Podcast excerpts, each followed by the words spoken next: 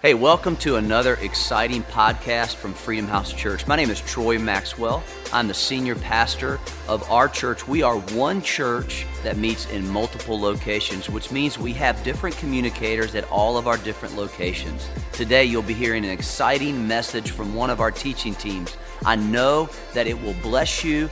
You will walk away changed, so enjoy this message. Humpty Dumpty sat on a wall Humpty Dumpty had a great fall. All the king's horses and all the king's men couldn't put Humpty together again. We have all heard that nursery rhyme, and we probably said it a time or two when we were growing up.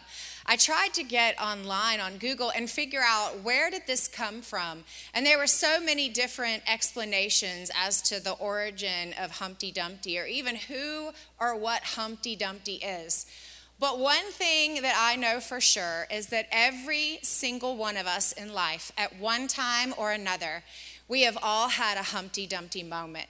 What does that mean? What does that look like? You and I, we have both had moments in our life where we have fallen off the wall, where we are literally feeling shattered or broken, and we don't know how we're going to get up. We don't know how things are going to get better. All the king's horses and all the king's men, all the earthly knowledge maybe couldn't put us back together again. But I have a feeling that today we're going to find out who can put us back together again when we have a Humpty Dumpty moment. As I think through my life, I think about a lot of moments that transpired for me. Uh, growing up as a small girl, I went through lots of different things in life. I was physically abused, sexually abused, emotionally abused. Any and everything you could possibly imagine that happened to a young girl that is negative happened to me. I've had those moments where I felt shattered and I felt broken and wondered how am I going to get up from this?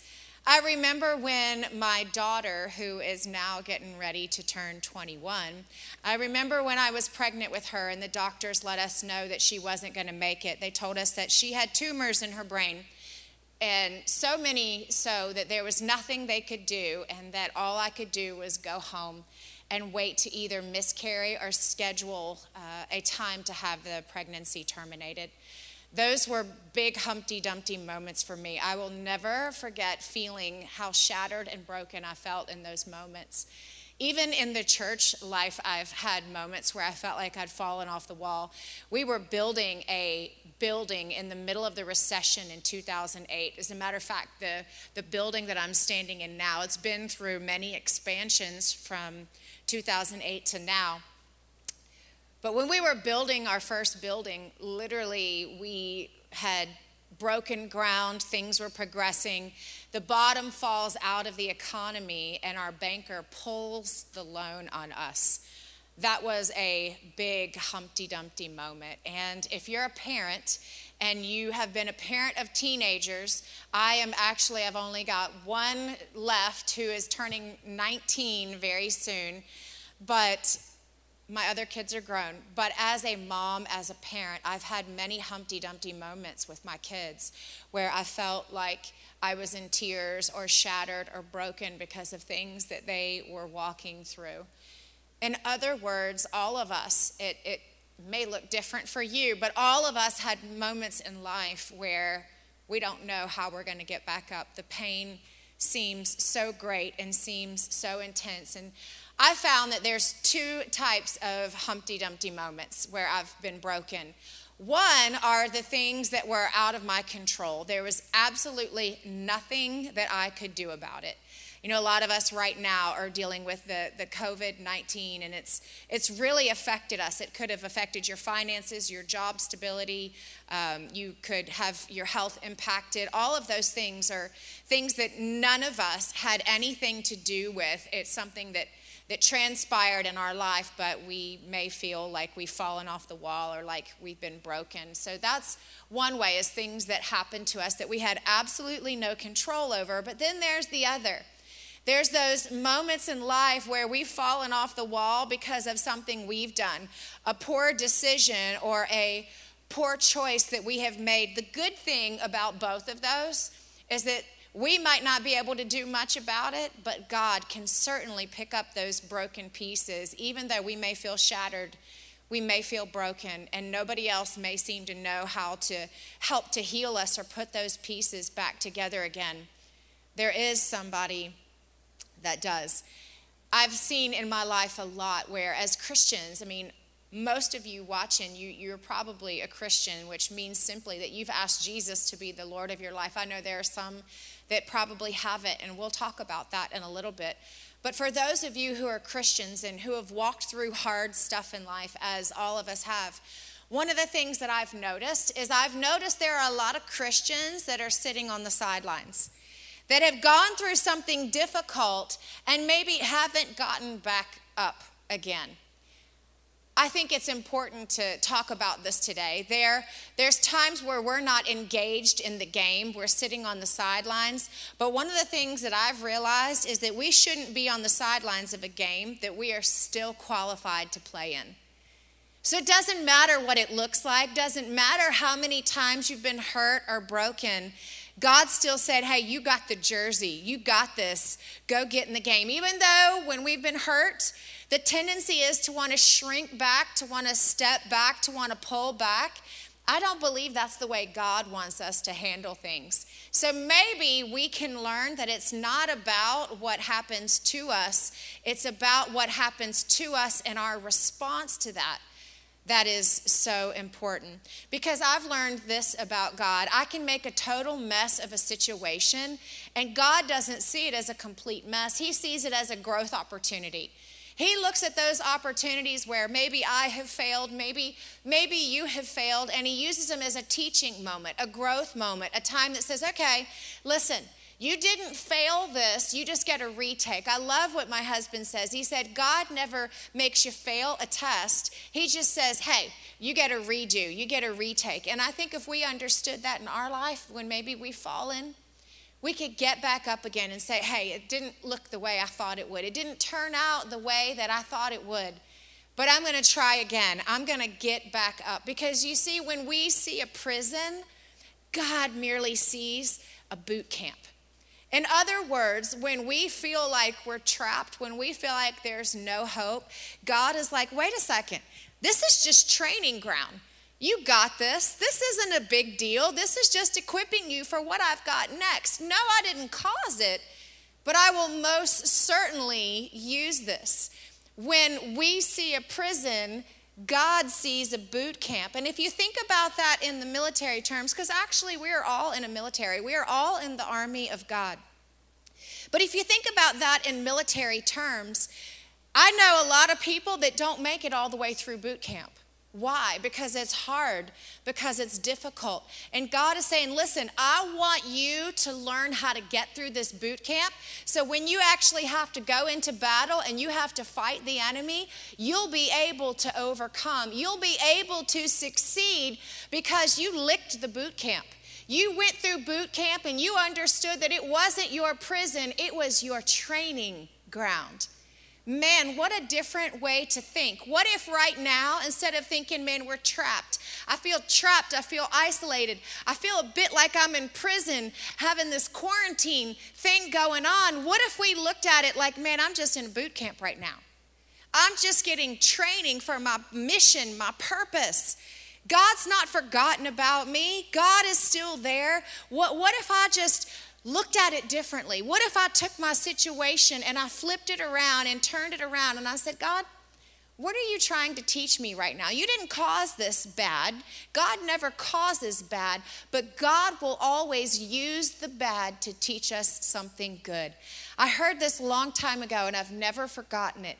God will never waste a hurt. God will never waste your pain. Whenever you go through pain, God is just like, "Hey, you know what? Let's increase your pain threshold. Come on, yeah, yeah, you made it. That let's let's do it again." It's amazing. Um, there was a season, believe it or not, where I actually used to run. Now the only time I would run is if there's a big bear chasing me. But there was a season of life where I actually joined a running club. I know it's hysterical, and I find it funny as well. But one of the things I learned in that running club is where my threshold was, wasn't always where it could be. Once I got a mile down and I didn't think I could do any more, then I learned I could do two miles. Once I hit the two mile mark, then I learned I could do three. And so I think sometimes when we are going through a difficult situation and we think, man, I don't, I can't do anymore. I'm about at my limit. All it is is us going through training. The reason that they teach you to go through boot camp is because they want you to see every scenario. So when you're in the battle, you're a good warrior. God is like, listen, let me take you through boot camp so you will be a good warrior. What you see is a total mess, God sees it as just training ground. And He's learning to help take us to another level that is higher than our pain. Doesn't always feel good. But my goodness, in the end, we will look back and go, I, I can't believe that I walked through that. How did I get through that? How did I run one mile? How did I run two, three, four, five, six? You got to start somewhere. And God's like, listen, I'll take you somewhere and I will multiply that out. I want to read to you a story in Samuel, but first I want to just kind of set it up a little bit. In 2 Samuel 4, there was a king named Saul, and he had uh, a son named Jonathan. He had many sons, but one of them was named Jonathan. And Jonathan and David were very, very tight. Well, David and Saul, Saul was kind of a mean king. He wasn't the greatest of kings, but David was loyal and faithful to him, even though he was under bad leadership. And King Saul's son, Jonathan was actually his best friend. They had such a bond. They actually had a covenant relationship that said, As long as I live, I will always take care of you, look after you. They had an unbreakable bond. So, what happens is King Saul and his army, his sons, they all go into battle uh, with the Philistines and they get completely annihilated. They get completely wiped out for a couple of reasons. One, when you go into battle, you want to take down the king, you want to take down the authority. But what you also want to do is you want to make sure you wipe out his family, because if you wipe out his family, you wipe out his lineage. Not only was that the stance of what the enemy would try to do, but anybody that would try to rise up in the Israelites who would want to come and take that new kingship, they also would want to wipe out all the family just to make sure that there was nobody that could contest them wanting to be king. So, what happens is the Philistines come in and they wipe out the family. They completely annihilate the family. And David finds out about this, and David is just heartbroken and destroyed. But one thing that people don't realize or people don't know is that Jonathan, King Saul's son, he actually had a son himself. His name was Mephibosheth. I think Mephibosheth is a great name. I think that my children ought to name their first child Mephibosheth. Could you just imagine Mephibosheth Maxwell? Doesn't that just have a ring to it? I think it sounds amazing. Colby, Cabell, y'all are, y'all are married. I'm just saying, Mephibosheth Maxwell is a great, great name. So, Jonathan has this boy, this son, who is five years old, named Mephibosheth. And what happens is, is when his nurse, his nanny, the one that looked after him and cared for him, when she heard that the family was being annihilated and wiped out and that the Philistines were killing everyone off, she grabbed Mephibosheth, she picked him up, and she went running and fleeing for her life. But something happened when she was running. When she was running and she took off, she actually dropped him. She dropped this five year old boy, and the Bible says that his legs became lame because he was dropped.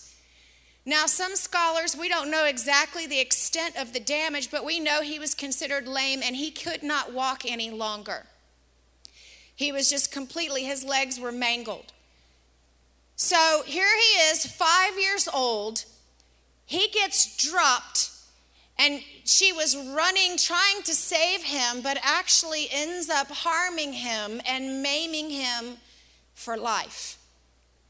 They go into hiding, and there is a period of time that takes place where David, who had risen up to be the king now, was trying to calm the territories down. There was a period of years that go by because the battles had been raging for so long. When things finally got peaceful and David was king, David started looking around. He had some time to reflect when the battles stopped raging. And because he had time to reflect, he said, You know what? There's a question that I have. I'm trying to figure something out. And here we're going to pick up in this story.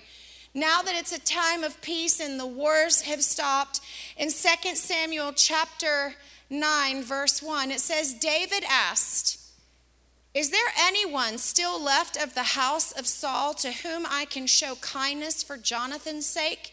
In other words, I made this covenant to Jonathan.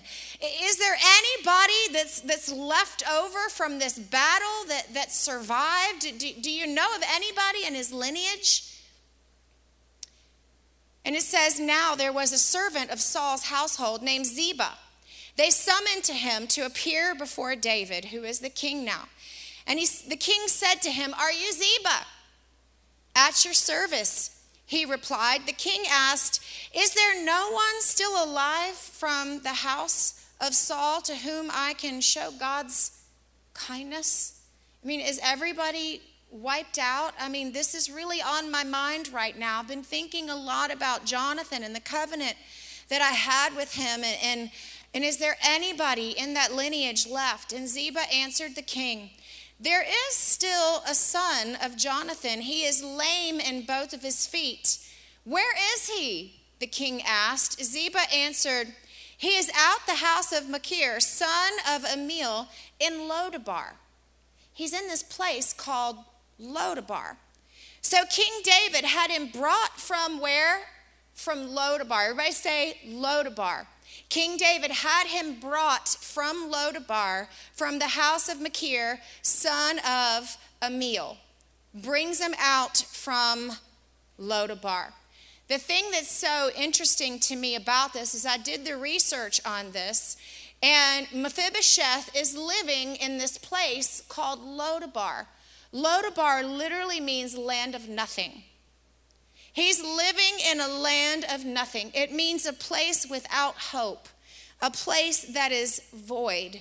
The thing that I love about the king is he always wants to go in and bring you out from your Lodabar. From that place of feeling like you're nothing, that place of feeling like there's no hope, that place of feeling like there's a void, like something is missing. Because that's the place where Jonathan's son heir to the throne, Mephibosheth was living in a place of nothingness.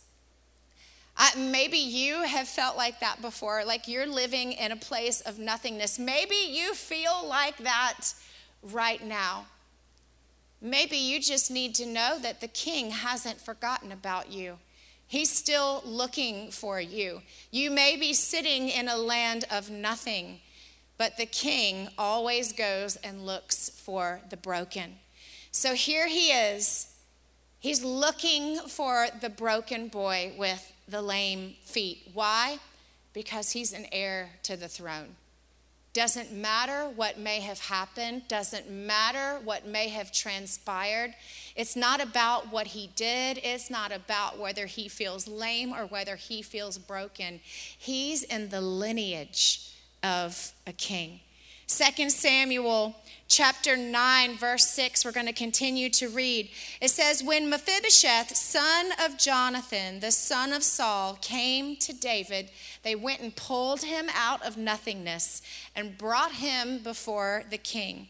It says he bowed down to pay him honor. Now you have to understand, Mephibosheth right now is probably really nervous because the Bible actually tells us there were two people that had been out for him. One, the Philistines that were wanting to wipe him out, and whoever the new king was could have felt threatened that maybe because of his lineage, he would come back and, and lay hold to the claim of being king. But David wasn't about that. David was not concerned, but Mephibosheth didn't know that. So here he is summoned and brought before the king, this lame man who had been living in nothingness. And David said, Mephibosheth. And Mephibosheth responded, At your service. He said, Don't be afraid. I, I'm, I didn't bring you here to harm you or hurt you. You've been through enough. I, I'm a good king. I'm not here to hurt you.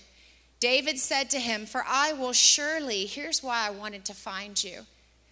I want to show you kindness for the sake of your father, Jonathan. I will restore you to all the land that belonged to your grandfather Saul, and you will always eat at my table. That is why I put a table up here because I want to talk about this table. I want to talk about the table that the king set and prepared for us, a table that he wants us to eat at. But there's something we've got to understand if we're going to go and dine at the king's table. So I'm going to keep reading and then I'll break this scripture down even more. He says, you will always eat at my table, at the king's table. Mephibosheth bowed down and said, What, what is your servant that you should notice a dead dog like me?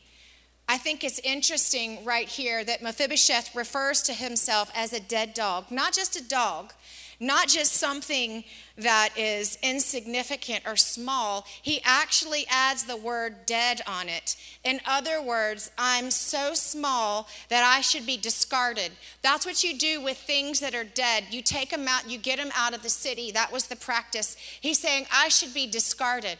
You see, because he'd been living in Lodabar, he'd been living in a place, sitting in a place of nothingness.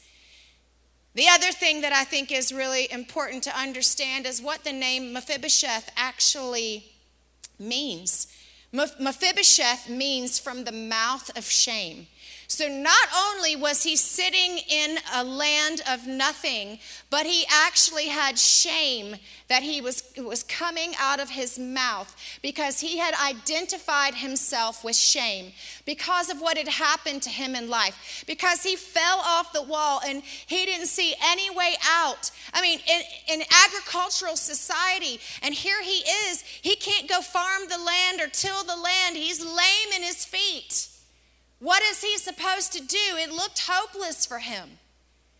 What is he supposed to do? Well, King David is saying, No, no, no, no, you're not a dead dog. We got to shift that perspective in your mind. You may have felt like you were in a place of nothingness. You may be riddled with shame, but now you're in front of the king. You get to come and you get to eat and sit at my table. It says, Then the king summoned to Ziba Saul's steward. And he said to him, I have given your master's grandson everything that belonged to Saul and to his family. You and your sons and your servants are to farm the land for him and bring the crops so that your master's grandson may be provided for. And Mephibosheth, grandson of your master, will always eat at my table. How many times have we felt ourselves in that place where we didn't feel worthy? We felt like our past was too big, our hurt was too big. We had been dropped in life. I can tell you, so many times I felt dropped in life by people who were supposed to look out for me, by people who were supposed to protect me, by people who were supposed to be there and look out for me and cover me. But I was mishandled and I was dropped, and it caused me lame aspects in my life because of that drop. Maybe you can relate to that. Maybe you have been dropped. Maybe you went through a divorce and it was a really hard situation. Maybe you're struggling right now with marriage issues and you're going, I don't know how I can recover. Maybe you and your business, you're struggling right now in this economy, going, I don't even know what's going to come of things. I, I feel like I'm in the land of Lodabar. I feel like there's nothingness, like there's a void, like I'm, I'm, I'm missing something. Do you know that you are in the lineage of a king? Do you know that you have access to his table? You get to come to his table. You have a place that is set for you. I learned this a long time ago, and I have to remind myself when I go through pain God is not the source of my pain. God simply wants to use my pain. What the devil means to harm you, God can turn around and heal you. What the devil means to harm, God can turn around and it can come back and heal you. When you get knocked down, can I ask you this? What's your attitude? What's your attitude? Because what I've learned is God will never consult my pain when determining my future. I mean, sometimes I wished He would. I'm like, God, I don't want to do that. It's too painful. And he's like, Penny, I'm not about your pain. I'm not about your comfort. I don't care about any of that. I'm about your growth. So God will never consult your pain when determining your future. Your pain needs to consult your God. I love that. The truth is, I don't care what country you're watching from. I don't care if you're in your living room, if you're in your kitchen, if you're at work right now watching this. All I want you to know is you are not alone in feeling crippled at times. You are not alone in feeling broken at times. All of us have been there, and some of us are there right now. But what we have to understand is we have a seat at the table. I've found that if I can get my perspective right, I don't sit in shame for very long. I've found that if I can get my perspective right, I don't feel like I'm sitting in the nothingness for very long. You see, here's the thing about Mephibosheth he was dropped in life, and that was not his fault. He did nothing to deserve that, nothing at all. But you know what was his responsibility? Was his response to it. We know if we keep reading the scriptures that, that by the time that David found him, he was dropped at five years old. By the time that David found him, he had a small child of his own. So we know that years went by, but yet he's still living in shame. He's still living in nothingness. It wasn't his fault that he got dropped, but it absolutely was his fault that he stayed dropped that he stayed down, that he did not get back up. Because when we have the lineage of the king, we get to sit at the table no matter what hurt, no matter what struggles, no matter what pain has come our life, uh, come in our life. Why is that? Why is this verse, these verses multiple times keep talking about coming and sitting at the table? You see, here's why all of our lives look different, and the things that have happened in our lives look different, but all of us are crippled in our legs. All of us were born in a fallen world. In other words, there was some crippling aspect. Think of this like Mephibosheth. Think of a, a man now who, who was a boy but is, is grown into a man, and he's still holding on to the pain He's still holding on to his lameness. But here's the thing no matter how mangled, how broken, how disfigured your legs are, when you come and you are invited to sit at the king's table, you can't see that brokenness anymore. You can't see those lame legs. You can't see those maimed legs that were hurt, that were broken. You can't see the parts of you that have been dropped when you are at the king's table. It is all covered up. It is all gone. Nobody can see your brokenness anymore. Nobody can see those wounds anymore because you have a seat at the table of the King of Kings and the Lord of Lords. And do you know what? God will come after you. He will come after you in the land of Lodabar. He will come after you and he will change your name. Your name may be shame, but God says, "No, no, no, you're not going to wear that. You know what you're going to wear? You're going to wear you're going to wear my kid." You, you have a direct line in the lineage. and you get to come sit at the table where all of your brokenness hides and disappears and is gone. I love this scripture in Romans 11 29. It says this, and I just want to preface this. Doesn't matter what kind of hell you've walked through, doesn't matter what kind of abuse you've suffered, no matter what kind of turmoil you've suffered, or what you are suffering right now. God says, I still want you at my table. I will come and I will get you out of that land. I will bring you and have a feast prepared before you. Romans 11 29 says this God's gifts and God's call are under full warranty. They're never canceled and they're never rescinded. I'm going to have Leslie come up here and play a song. I know she's in the building. But this song means a lot to me. I know you heard this song earlier, but I want her just to start playing this song because I think it speaks to where we are right now. I think we're dealing with stuff and we don't know what to do with the pieces. You, you may be sitting there going, ah, You're right. I, I've fallen off the wall. I'm just like Humpty Dumpty. I'm, I'm broken and I don't know what to do about it. But I want to sing this song again. I want to sing the chorus of it, and I want you to just sing along with Leslie as she begins to sing this out. Can you just take a minute in your house, at your kitchen table, at your work, with your earbuds in? Would you just stand up? Just, just take an act of faith and just, just by you standing up, you're saying, I am standing up out of Lodabar. I'm standing up out of shame. I'm getting up out of the things that have happened to me. I am no longer going to be identified by that. And God, I give you the pieces right now. Leslie, would you just sing that for us? pieces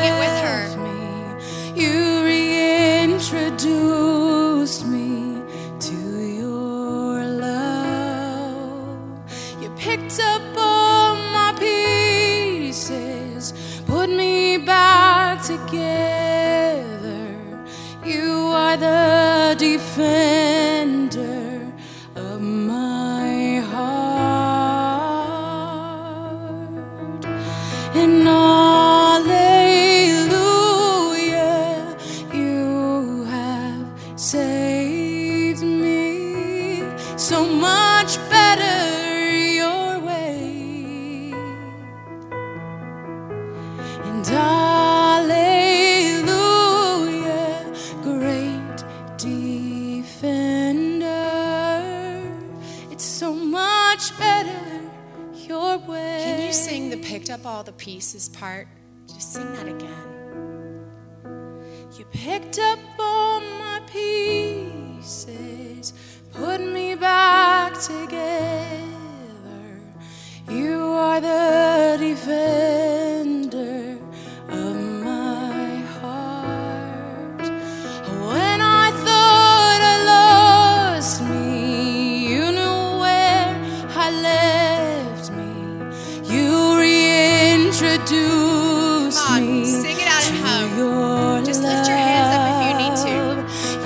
Picked up all my pieces. When I felt broken. Put me back together. back together. You are the defender